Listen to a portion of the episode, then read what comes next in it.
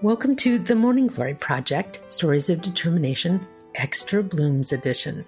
These Extra Blooms episodes are revisits of our past guest. My co producer, Angela Washington, and I very often find ourselves sharing updates with each other. Oh gosh, did you see what that guest was up to? Did you see what they did? Did you see that? Did you see that? And we figured that if we get excited seeing what new things they're accomplishing, that you might too. So these Extra Blooms editions are that, a little extra where we revisit with a past guest to see what else has gone on since last we spoke. Maybe they've got a new passion project, a new idea, a new book, a new accomplishment, and we like to share that. So feel free to go to themorninggloryproject.com to listen to any previously aired episode.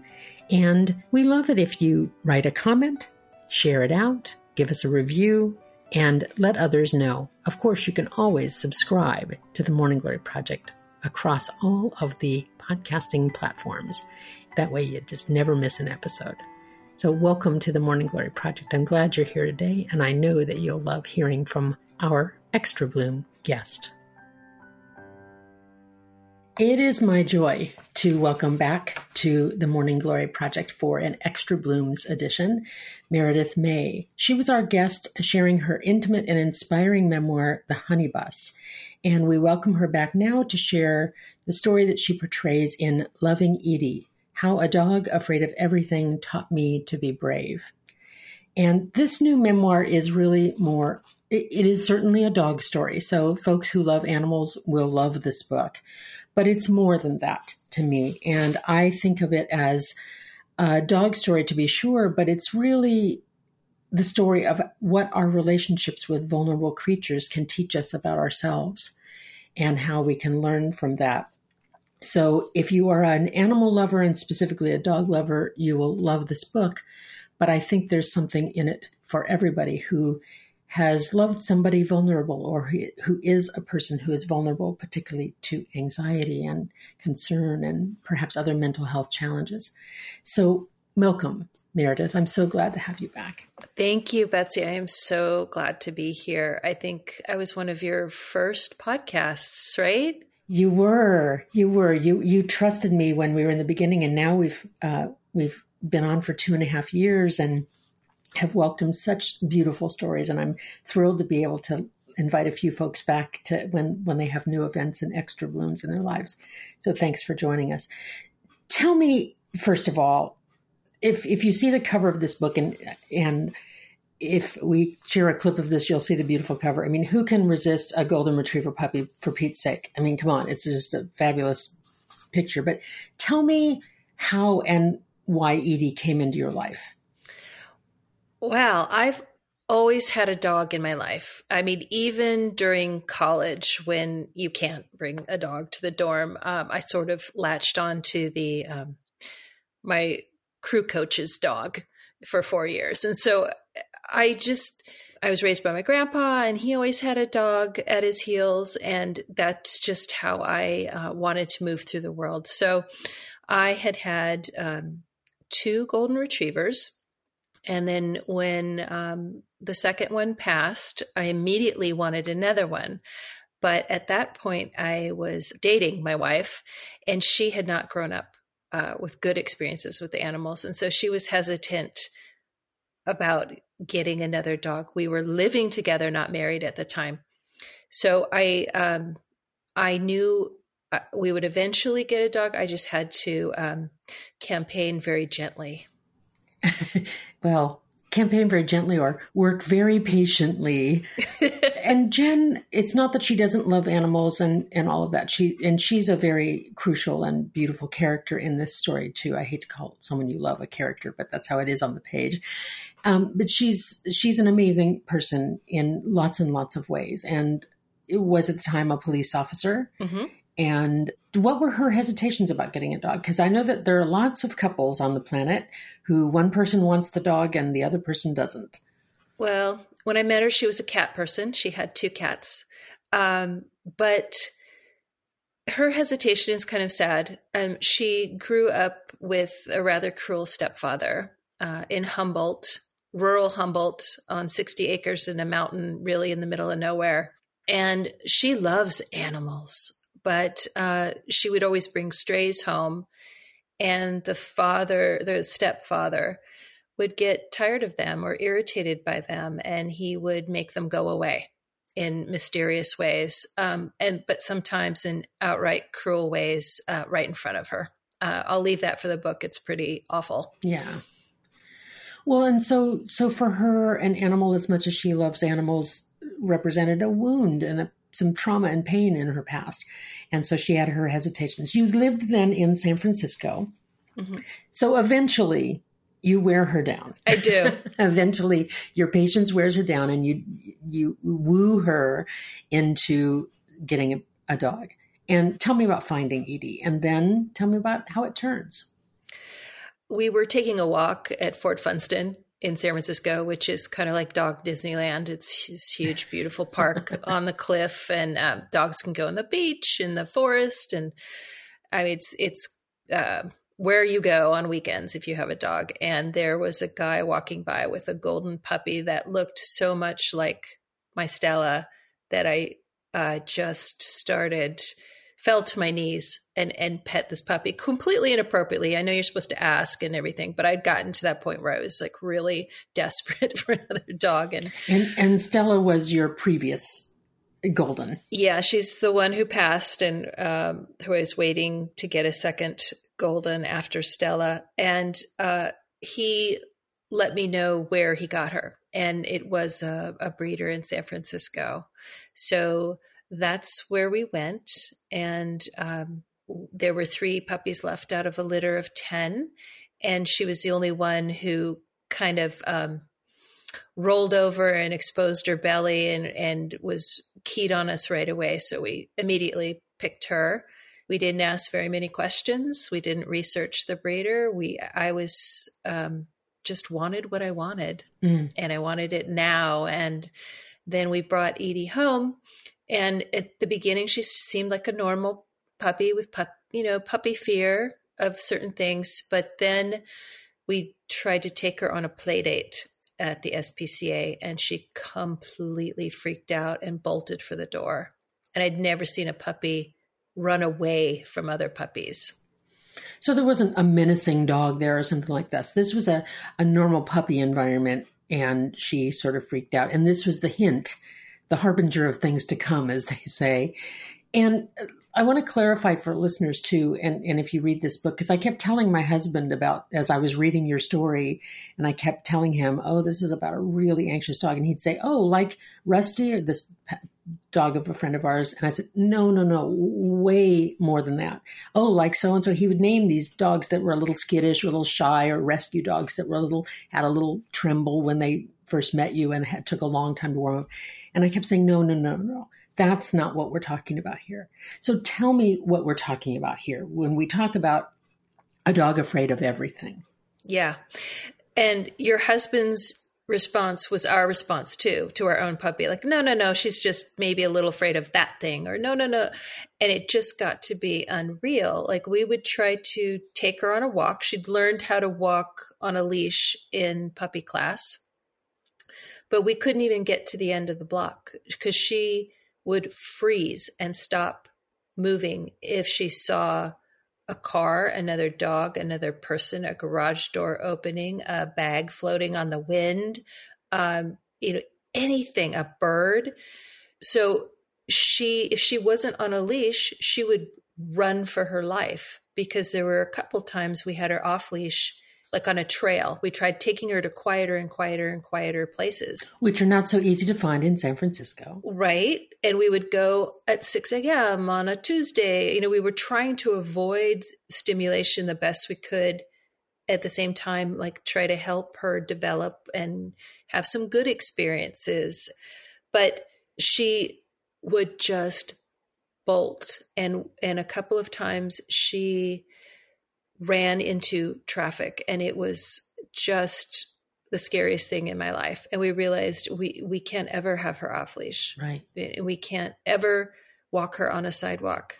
Which for somebody who was a runner and were used to dog companions and those things that was a disappointment which which is another theme that I'll, I'll come back to in a bit but The other thing is, it sounds sounds like oh, not such a big deal. You have a, a puppy that bolts, so you keep them on a leash. That's not such a big thing. And I can hear what my husband would be saying if I told that story. He'd say, "Well, then just keep on a leash. What's the big deal?" Tell me why that's more of a big deal.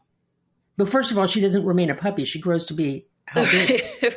she's uh, almost eighty pounds now. So yeah. she can, if she's a, a fearful dog of eighty pounds on a leash, can pull you into traffic. Exactly. Exactly. I mean, it got to a point where, you know, with with Edie, we can't just leave her with a friend to go away for a weekend, which we used to do all the time with Stella.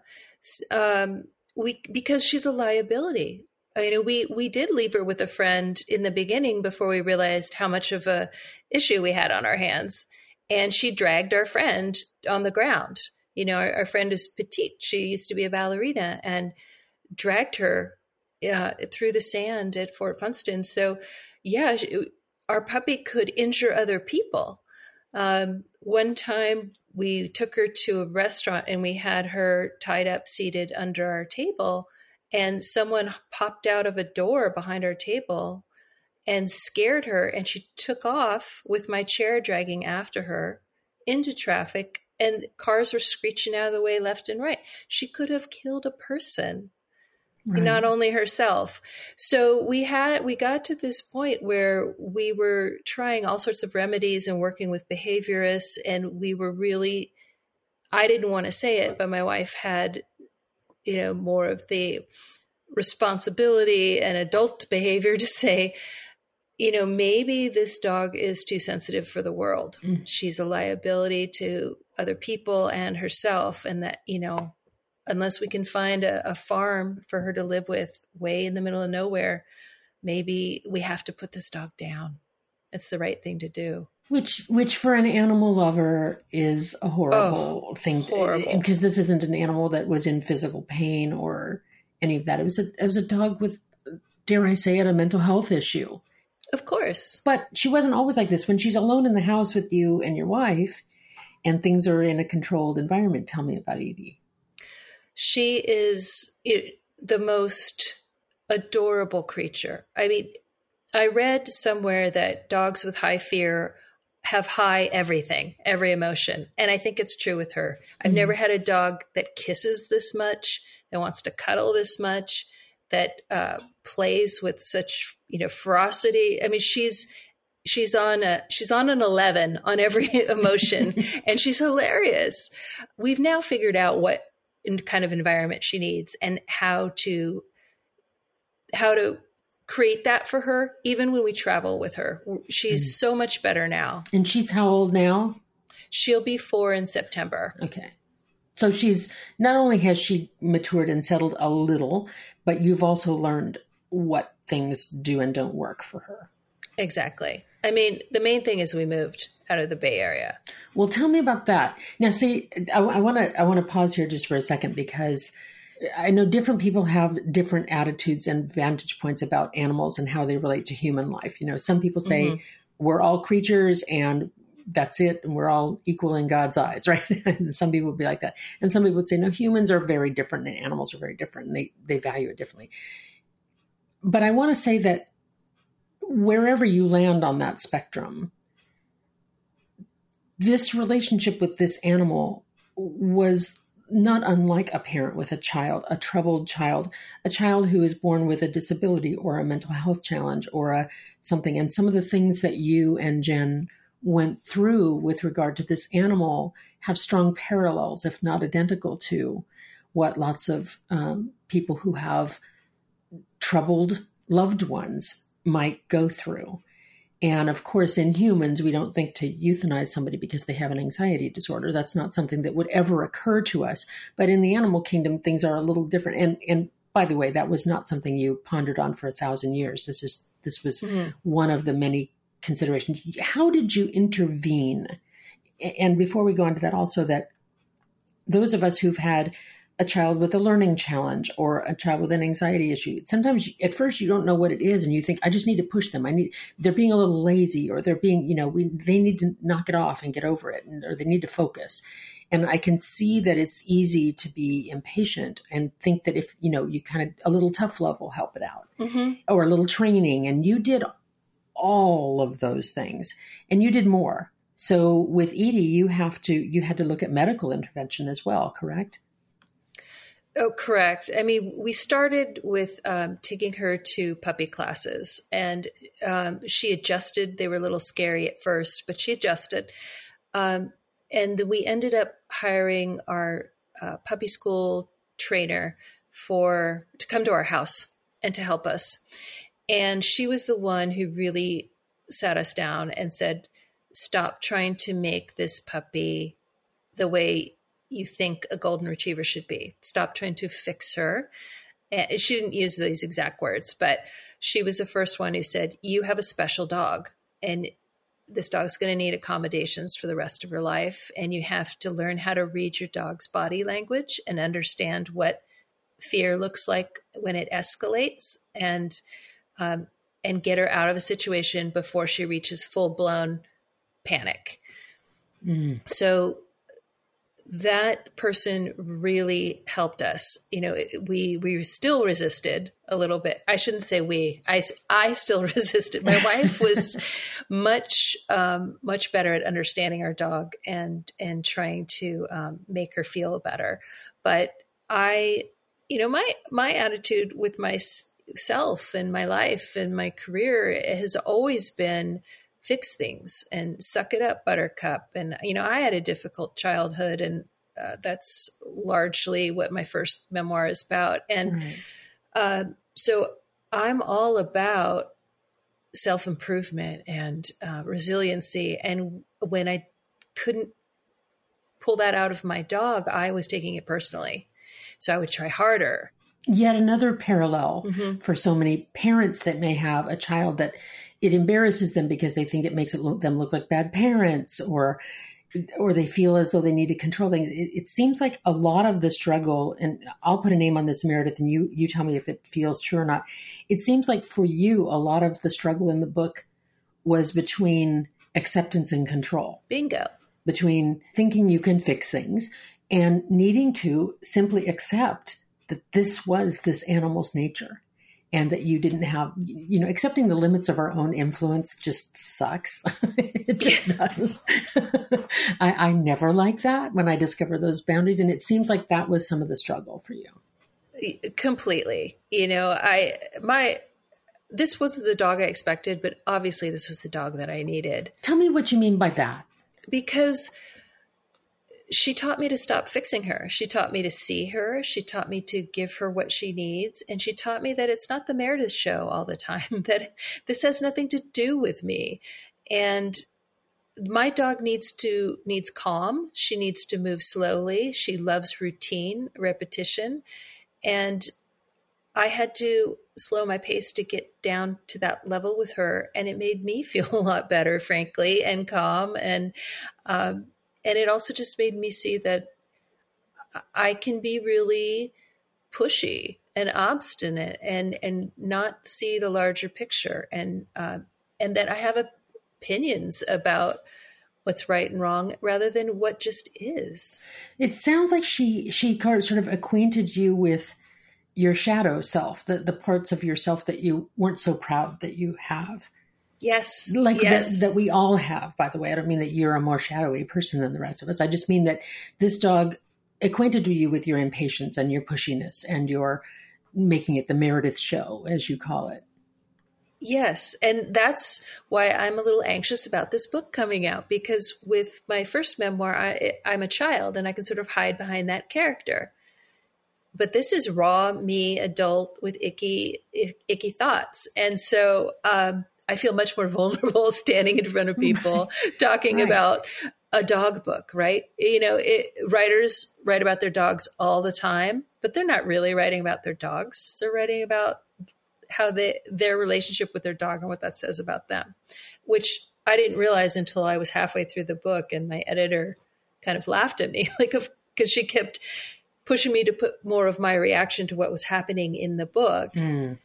And then I realized, oh, of course, I'm not writing just about Edie. Edie's the catalyst for the story, really. Well, we here at the Morning Glory Project, we've had two guests prior to you that wrote dog stories that aren't just dog stories. We have Julie Barton, of course, who wrote Dog Medicine, which that's sort of the reverse of your story. In your case, it was the the dog that was troubled and the people had to learn to accept that. And in Julie Barton's case, she was in trouble. She was suffering as a young adult with severe depression and she and the dog sort of helped her heal. And the second author is of course Pam Houston who wrote Sighthound, one of my favorite animal stories of all and that's really about how animals taught her to love and taught her to love people.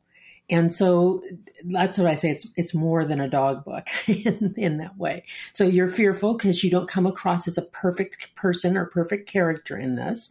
And I'm I'm actually pleased by that because I think it would be quite the boring book if that was the case, because the struggle that you go through, and indeed the struggle that this puts on your marriage became issue. Can you say a bit about that, how this became a, a marital matter? Uh, yeah, I'm the stay at home writer, and my wife is the um, go to work person. She was a police lieutenant in San Francisco at the time. So uh, there, there came a point where I was pretty much stuck in the house all day with the puppy. You know, I, I, we were trying to take her out and incrementally show her the world and see if we could build her confidence. And we'd always have a setback and something would make her do a U turn and run back for home. So it got to be a point where I'm in the house all day with this puppy who has cabin fever and she's biting my ankles and chasing me around and you know I'm I'm doing exercises with her that the trainer gave me indoors but still it's getting to like I I can't work I can't work cuz it's constant with this little fur ball. So it, it's not unlike a parent at home with a newborn child who thinks that they're going to work while the kid's napping and then the kid doesn't nap and whatever. I imagine. Right? I imagine. yes. Well, I can tell you. okay. having had that experience. Yeah, and I, it got to to the point where I was starting to really resent my wife. And there's this scene that I think I think is kind of funny in the book where I've just had an argument with Edie. Like she kept biting me, kept biting me. And I'm saying, no, no, no. And finally, I just put her in a room and slammed the door. And I'm sitting in the living room crying. And my wife comes home from work and she doesn't notice. And she goes up to see the puppy, like, what's the puppy doing in the bedroom? Hi, everybody. And I just said, you know, she was bad. you know, and I'm just like so upset. And, you know, we had to have a talk. I said, I feel like you're the dad and and you come home and you have a couple hours with the puppy and that's it. And you're not seeing like the other 22 where i am just rattled and stressed. And you know we had to figure out a way to um, give me a break. So she started taking the puppy to her work one day a week. Which is kind of amazing. Well so so just go back for a second though. It's just interesting because here you are a, a lesbian couple and here you fell into these sort of gender traditional mm-hmm. heteronormative sort of patterns that have been you know the mom at home all day and and the dad comes home and she wants to she wants the dad to be mad at the kid with her. And you know yeah. that's been happening you know ad nauseum for millennia right? And so here you are in this atypical situation. So you so she t- she gave you a break. She got it mm-hmm. and worked to bring Edie, which was no small feat, by the way, to bring a dog, bring this dog to work. Yeah, I, I really think my wife is the hero of this book. Um, what she went through. You know, she she worked at the police academy at the time, and they had a. It was an old elementary school really that was really run down that had been turned into academy and so she she was the boss, she was the lieutenant of this little area. So she allowed dogs, you know, she brought hers, and there was a colleague who brought his two, um, I want to say, uh, French bulldogs. And so there were these three puppies whirring around people's legs all day. And it lasted for about a, a month and a half until someone finally said, you know, I can't work this way. But Edie had a blast and it, I think it really helped her development. And um, you know, she she learned to be in a different place with different animals. She's she's great. She's great with other dogs. And I think that helped her. She saw some dogs that mentored her. So in a way, you've said it said it before and I want to go back to it. You said this wasn't the dog that I wanted or imagined, but it was the dog that I needed. Mm-hmm. And as good fortune would have it, the two of you had the means to address this dog's concern medically, psychologically, training, you know, the right kinds of treats and healthy activities and all. That's a beautiful thing. Not everybody would have those resources, of course, and they'd need to make other choices. And so I, I don't want to be judgmental about that. Good fortune was that you had that luxury. And one of those was that you kind of got it that you couldn't live in an urban environment with this dog. Yeah.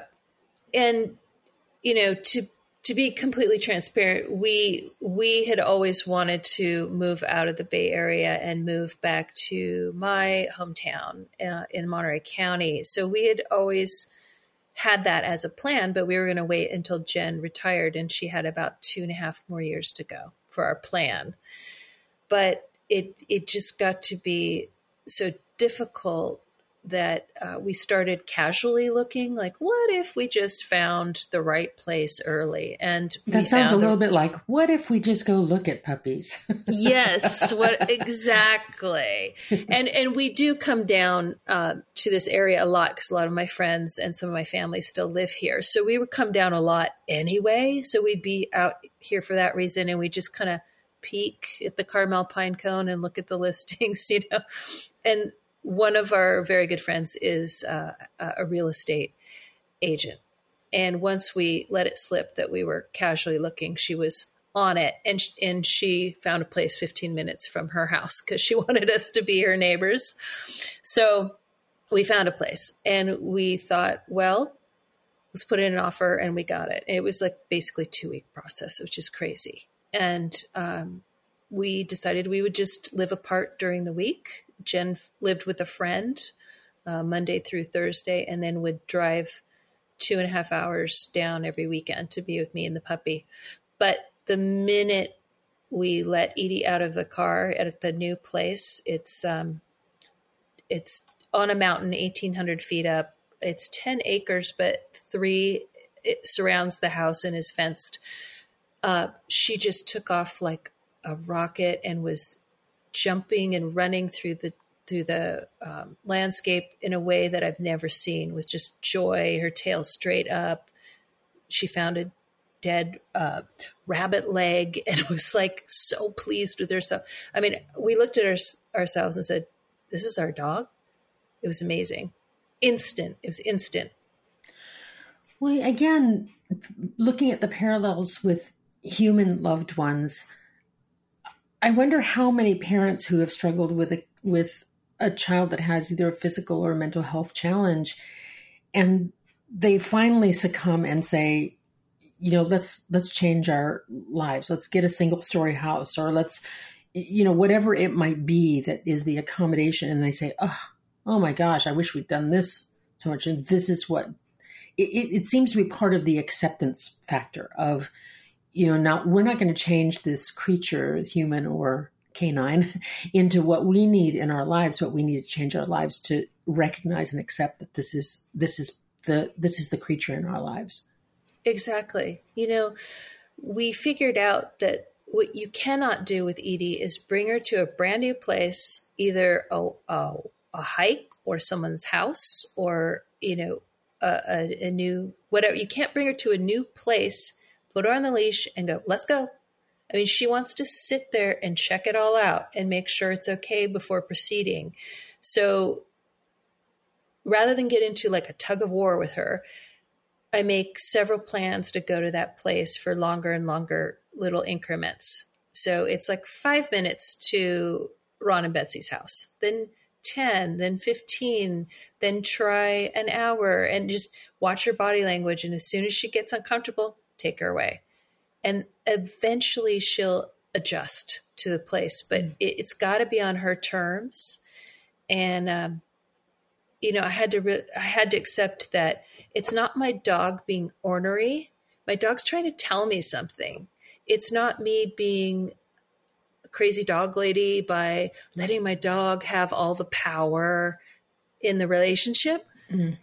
It's it's watching her, understanding her, and helping her. And that's okay. And then when she has a win, like when she first learned how to swim in a lake and chase a ball, I mean, we worked on that for six or seven months. When she first did it, oh my gosh, uh, you know, the highs are so much higher with dogs like this because they're doing normal dog things, but it's such a big deal. It's not normal for them. And when they do it, I could ride that high for weeks. It's just great. Well, you know, I have to also tell you that I met myself a lot in your story, hmm. and in in a number of ways. And I thought not only just about my relationship with animals, but with people as well. Uh, my husband has been losing his hearing as as we age, right? He's getting older and his hearing, and I find that I get really impatient with him. He doesn't want to go to restaurant or to, you know, uh, trivia night at a bar because it's just it's a cacophony of noise to him, and he can't it, it's annoying to him. And, I would get frustrated. It's like, oh, just come on. And I'd say, well, just wear, wear hearing aids for Pete's sake. What's a big thing? He says it just, I feel like I'm underwater and I don't really help that much. And, and I found myself getting impatient with him. It's like, well, wait a minute. This hearing loss thing, this is not his fault. This is not something wrong with him. This is a natural part of aging for lots of folks. And how come I'm being such a butthead about it is really what I kind of came up against myself. And also, even just thinking about my own relationship with my dog who went blind in his last four or five years of life, and how we thought we could have him do the normal things, but things that he'd never been afraid of before, he was suddenly afraid of because he couldn't see them. And mm-hmm. we brought him to a hotel room and took him with us, thought we were doing a great thing. And he just cried the whole time. I thought, we can never bring this dog out again. It's mm-hmm. just too mean. So I, I met myself and I and I met my own kind of control freaky kind of qualities in your story and mm. and you and I could probably identify well in that way. I and uh, perhaps my husband is more Jen than I'm more you in this yep. story. Well, they those two need to pair up definitely. There those we go. two personalities. There we go. Well, yeah, maybe that's that sort of opposites attract thing. Mm-hmm. So, what do you think are the biggest lessons that you have gained because you said the subtitle of your book is How a Dog Afraid of Everything Taught Me to Be Brave. And I would have thought you a brave person before this an- this animal came into your life. So what kind of bravery do you think you learned? It has to do with motherhood. When when uh, the trainer was working with us and explained, you have a special needs animal who's going to require accommodations. My immediate thought was, oh no, like I, I don't know if I can do that. I you know, I had at that point I had always had dogs to make me feel better. Mm. Um, you know, as, as, a child of uh, of uh, absent or abusive parents, um, I had learned how to take care of myself and learned how to self-soothe and i learned what i needed. And and a dog that like undying loyalty of a dog filled this little hole in me all the way through adulthood. And so i always had dogs as well like therapy like julie barton right? Mm-hmm. who's wonderful book. I'm glad you mentioned those two. I read them both. Um, julie wrote a blurb for the back of loving edie so i'm super excited and thankful. But um, just a quick side. Um, so i had always had dogs for me. And now I was presented with a dog that needed me to care for it.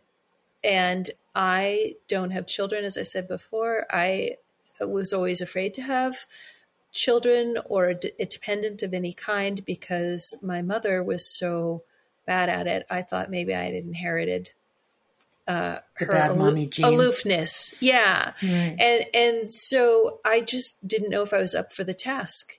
And I didn't want to resent this creature, even if I was up for the task. I didn't want to always be bummed out about it. Mm. And so it really, the bravery part is she taught me that I could do it, that I'm, I, I, I'm good at it, and that I can still be happy with this dog. Like this dog makes mm. me gloriously happy now. We get each other. Um, she's improved a lot. She can do things that she couldn't do in the book. And she's, you know, getting better every month she's getting a little better. But, you know, she's perfect as she is now. She isn't, that's what she taught me. I don't need her to be what I think she should be. She's great as she is. And it's been kind of fun figuring out how to how to work with a dog like this. Well, Meredith, I want to thank you so much first of all for writing this book, for letting me get the sneak peek behind this day before the book launched of getting to read it. It was really quite a privilege and a joy. The book is Loving Edie How a Dog Afraid of Everything Taught Me to Be Brave by Meredith May. Also, if you have not read The Honey Bus, oh please don't deprive yourself any longer because it's another special and glorious book and and they would make a companion gift package for anybody. Thank you so much for for gracing me with another conversation in this extra blooms edition of the morning glory project. Thank you so much for joining me today. Thank you betsy. This was tons of fun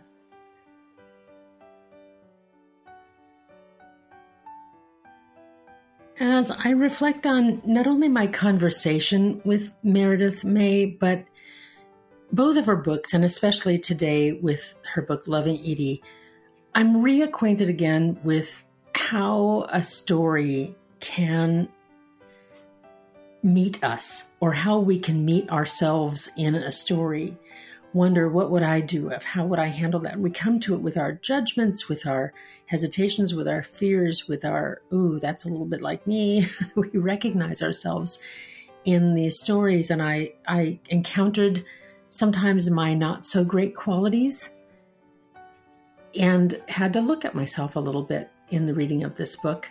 It's a beautiful story and yes, if you're a dog lover, you'll love it, but also if you have a vulnerable person in your life, a child with a learning challenge or a physical disability or a loved one who's aging and has less capabilities than they once did, I think that you'll identify with it as well.